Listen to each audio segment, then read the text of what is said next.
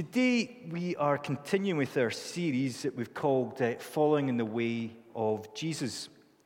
So, if you have your Bible with you, or you're using your phone or some other device, um, then uh, if you turn to uh, Luke chapter 4, uh, we're going to read verses 31 through to 44. If you prefer just to listen, then that's great. And uh, I won't try and do the move on with the doofer because I'm rubbish at that. Uh, hopefully, Alistair will move the scripture on as we read together, so you can just read from the screen if you want.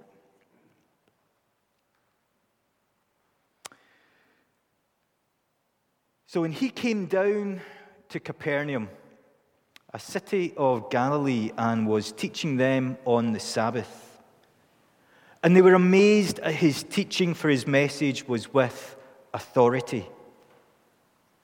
And there was a man in the synagogue possessed by a spirit of an unclean demon, and he cried out with a loud voice, Let us alone!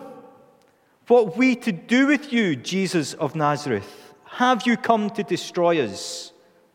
I know who you are, the Holy One of God. And Jesus rebuked him, saying, Be quiet, come out of him. And when the demon had thrown him down in their midst, he came out of him without doing him any harm. And amazement came upon them all. And they began discussing with one another, saying, What's this message? For with authority and power he commands unclean spirits, and they come out. And the report about him was getting into every locality in the surrounding district. And he arose and left the synagogue and entered Simon's home.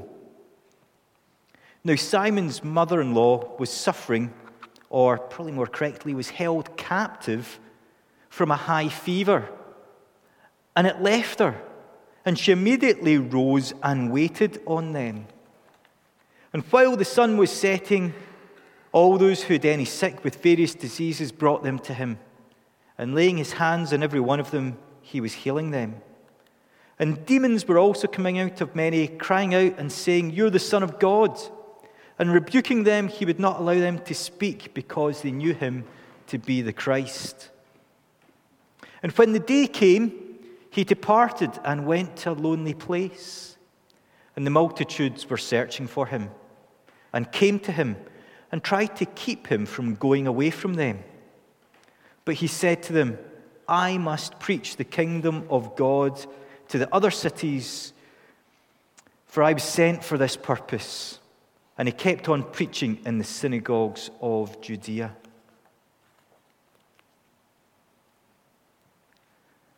This passage is about power and authority. And I think there's a group of five questions. There's no prize for guessing where those questions come from. Richard has already won that prize. But I think there's a group of five important questions that we need to ask whenever we encounter power. Whether that's power that we ourselves have, or when we encounter powerful people, or when we read about power in Scripture. So here's the group of five questions. There we go. Somebody's doing the PowerPoint for me. That's great. We need to ask who has power? What is this power and where does it come from? What's this power doing and how is it used? A really key question. For whom is this power used? And is power accumulated or is it given away, distributed and if it's distributed, if it's given away, then to whom is it given? Now, I tried to deal with these one by one, but there's too much of the postmodern and deconstructionist in me, in that one's going to flow into the other as we look at it. But let's start with that first question of who has power. And perhaps the obvious answer is Jesus. Jesus has power and he also has authority. He has the permission, the means to use that power. And it comes from God.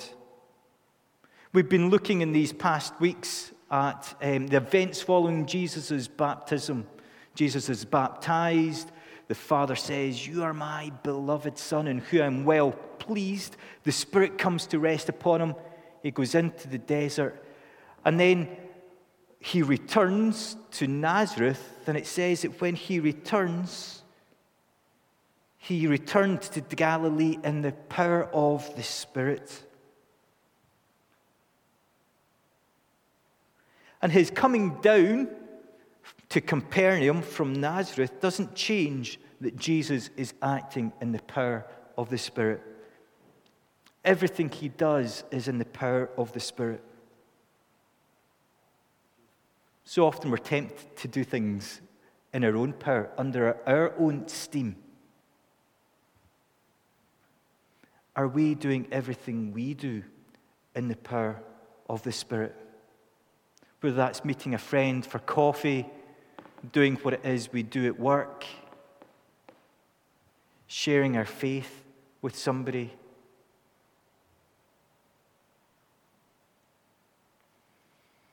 So Jesus comes to Capernaum.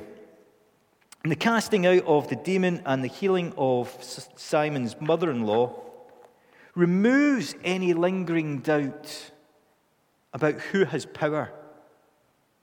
Some lingering doubt that may have hung over from Jesus going into the desert and his encounter with the devil there.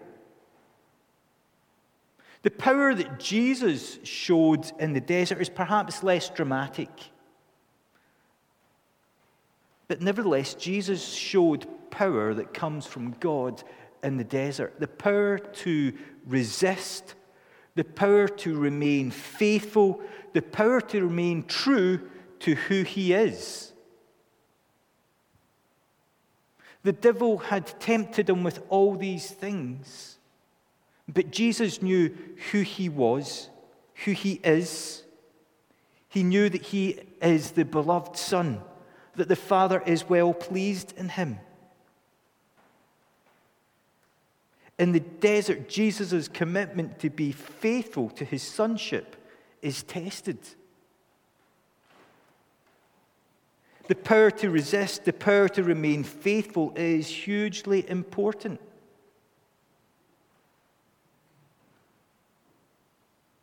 But after this encounter, well, the devil kind of like, Jesus just goes away. They go their separate ways.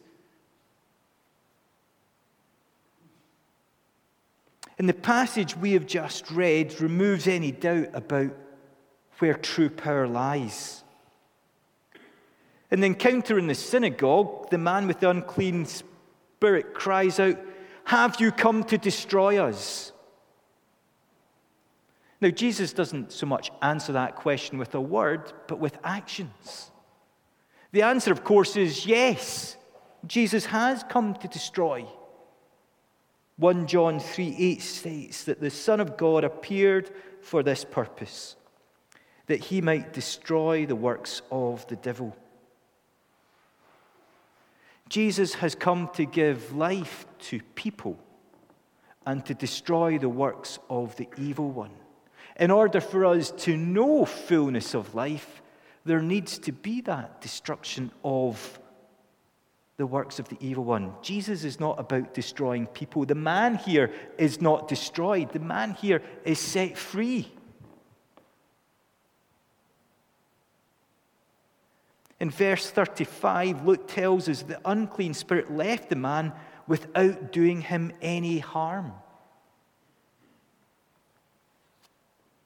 I think sometimes when it comes to things like this and the Spirit moving in power, we can be a bit fearful. The unclean spirit left the man without doing him any harm. Jesus has power. And in the face of this power, the demonic is powerless. This is not a battle of equals or even near equals. It's a no contest. No contest. Alison came down and shared something that she felt that God was speaking to her about that there's people trying to move forward, but that they're getting pulled back, and that this is taking a specific form of families going through a hard time. Jesus is powerful. He releases us to move forward. Our second question is what is this power and where does it come from? Now, the belief in demon possession was widespread in Judaism at this time. We find several accounts in writings about uh, evil spirits being dealt with. Um, there's one person who wards them off uh, with medicines. Another person burns smelly things. There's even a guy who has a special ring and pulls a demon out somebody's nose. There's an image for you. In contrast, and it is a contrast, a huge contrast, Jesus' power does not come from things or techniques The power of Jesus is the power of the one who spoke this very world into being. Jesus demonstrates this power, so Luke tells us, through his teaching and his word. Not one or the other, but they go together. The crowds marveled at the authority and power of his teaching. And it's this authority and power that causes the demon to cry out, causes the demon to cry out in fear.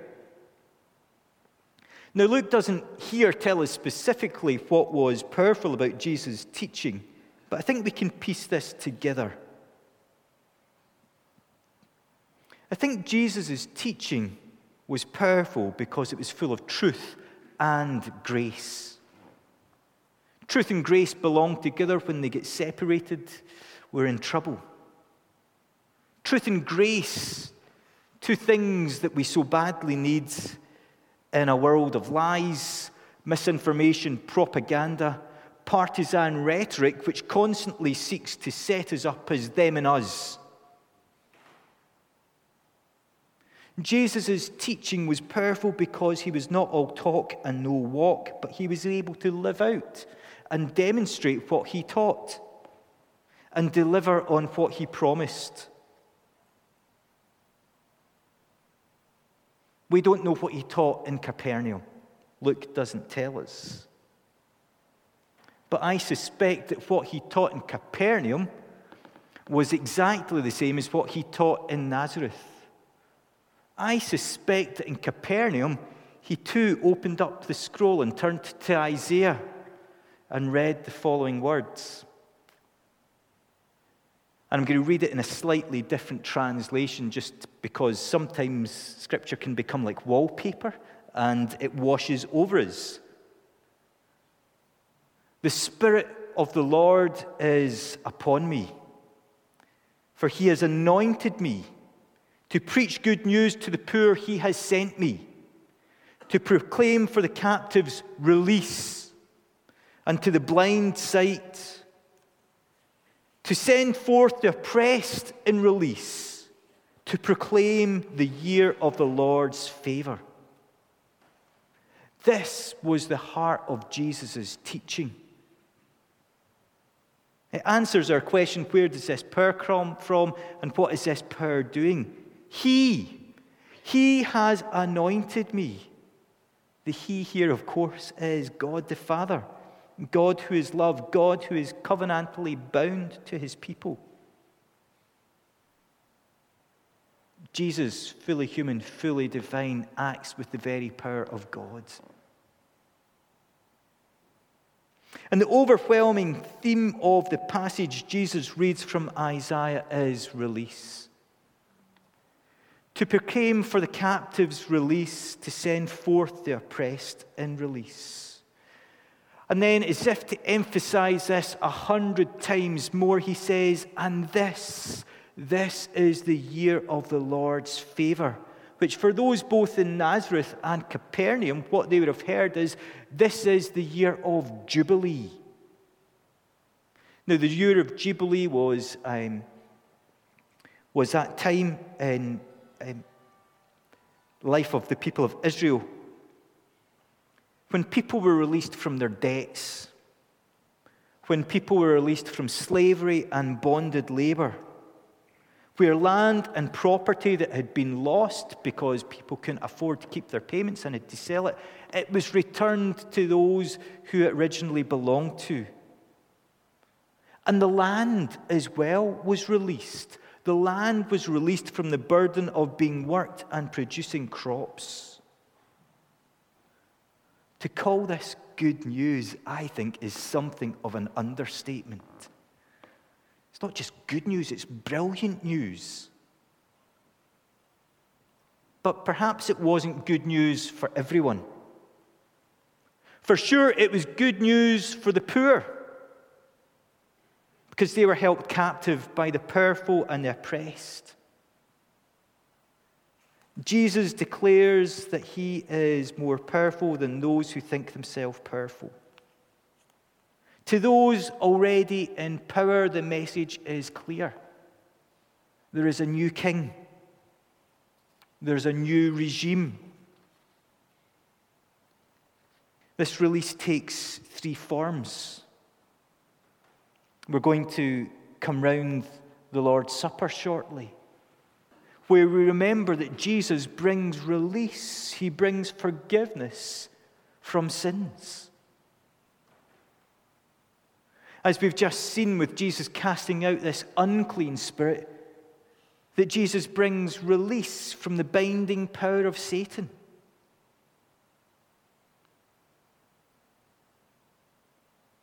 and he brings release from debts. This power is therefore used to release those who need forgiveness. Do we need forgiveness? It's used by those who are bound up by evil forceness and sickness and those who are dead. Are we bound up? Does sin keep entangling us? We can know release. It was a ministry to those who were marginalized and socially excluded. They were released from their captivity and oppression, not only allows them to enter back into wider society, but God's redemptive purposes are revealed in what we might call status reversal. Those who were excluded are now included. Those who were on the outside are now welcomed in. The good news of Jesus is good news to sinners, publicans, those who were on the outside.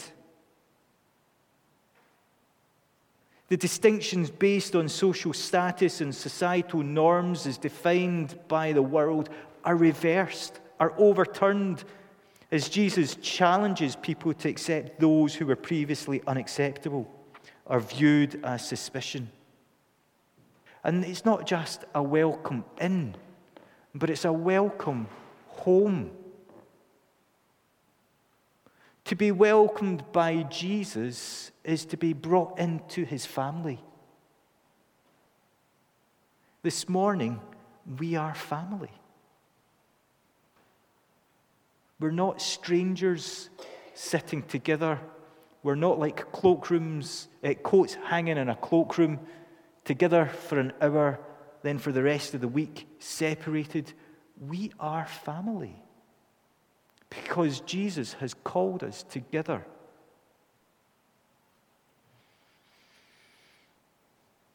We don't know the response of the demon possessed man apart from when he fell to the ground, he was unharmed. And it seems rather obvious to say it, but I think it needs to be said. God is good. He is our good Father. He does not harm us, but He brings us into fullness of life. He frees us from our bondage to sin and calls us children. We are adopted, we are included in His family. God does not harm us, but calls us to fullness of life. The response of the crowds, we know what that is. Luke tells us that the crowds responded with amazement. But amazement without knowing who Jesus is leads to an inappropriate response. We see this both in Nazareth and in Capernaum. The crowds in Nazareth, they wanted to get rid of Jesus. They wanted to throw him off a cliff. The crowds in Capernaum may seem better, but they're actually, well, they're not actually any better. They act with a different kind of violence. Verse 42 tells us that they tried to keep Jesus from going away from them. They tried to keep Jesus all for themselves. We're called to follow Jesus, which suggests to me that Jesus is on the move. We can't keep Jesus confined to a static place. We need to be going where Jesus is going. We need to not try and keep him. And there's a danger, isn't there, is that we gather together. We think that we're gathering together to keep Jesus here. No, we're gathering together to go out, encouraged, empowered, to go where Jesus is going this week. Where is Jesus going? This week, where is the Spirit moving that we can go in the power of the Spirit and be there? Where's the captives? Where's those who need Jesus? Because that's where we need to be. Simon's mother in law, we don't even get to know her name, demonstrates what I think is for us a good response when Jesus does something. And it's easy to miss this because Luke simply tells us that she immediately rose and waited on them. You see, Jesus didn't just release her from the fever that had taken her captive, but he restored her to her household. She was able to do that which she loved doing. I think is the implication in this. She loved waiting on people. And she's restored to this. You see, Jesus not only has the power to heal, but the power to restore. And this restoration allows the woman to respond with hospitality and gratitude, which I think indicates that she understood who Jesus is. Hospitality and gratitude can seem so mundane, so ordinary. Do we welcome Jesus? Do we show hospitality to Jesus? Like, well, how do we do that? Well, Jesus tells us how we do that. To the least of these, to the least of these, to the least among us that we treat with care and dignity and love.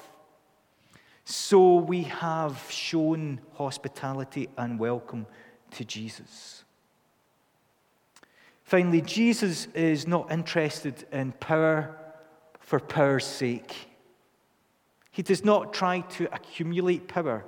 How could he? He already has all the power that there is. If Jesus had wanted power for the sake of power to just accumulate it, then he should have taken the devil's offer in the desert. But power and authority has come to Jesus as a consequence of his resisting the devil and choosing a different kind of power, of operating in the power of the Spirit, with the result that he now exercises authority and a power against the forces of evil. And Jesus does not keep this power for himself, but he distributes it to those who follow him. In Luke 9, we read that he called the twelve together and gave them power and authority over all demons and to heal diseases. And he sent them where? He sent them out to proclaim the kingdom of God and to perform healing. Are we following the way of Jesus? As disciples, following Jesus on the way of the kingdom. So we too are included in those disciples we read of in Luke 9. Jesus has empowered us. Jesus has given us power and authority. Power and authority over demons, over the forces of evil, power and authority to, in His name, see healing. Power, not for the sake of power, but we're empowered by the Holy Spirit to be sent out to do what? To proclaim the good news, to proclaim the kingdom, to see His kingdom expand and break in to people's lives. Let's pray. Jesus, you are powerful, and you are love, and you are good, and you are welcoming. We thank you that your power is not a power which excludes, but is a power which releases and restores and draws us in. I thank you this morning that you have drawn us in, but you draw us in to send us out. Spirit of God, would you come upon us afresh? That as we go from here this morning, so we, like Jesus, would go in the power of the Spirit.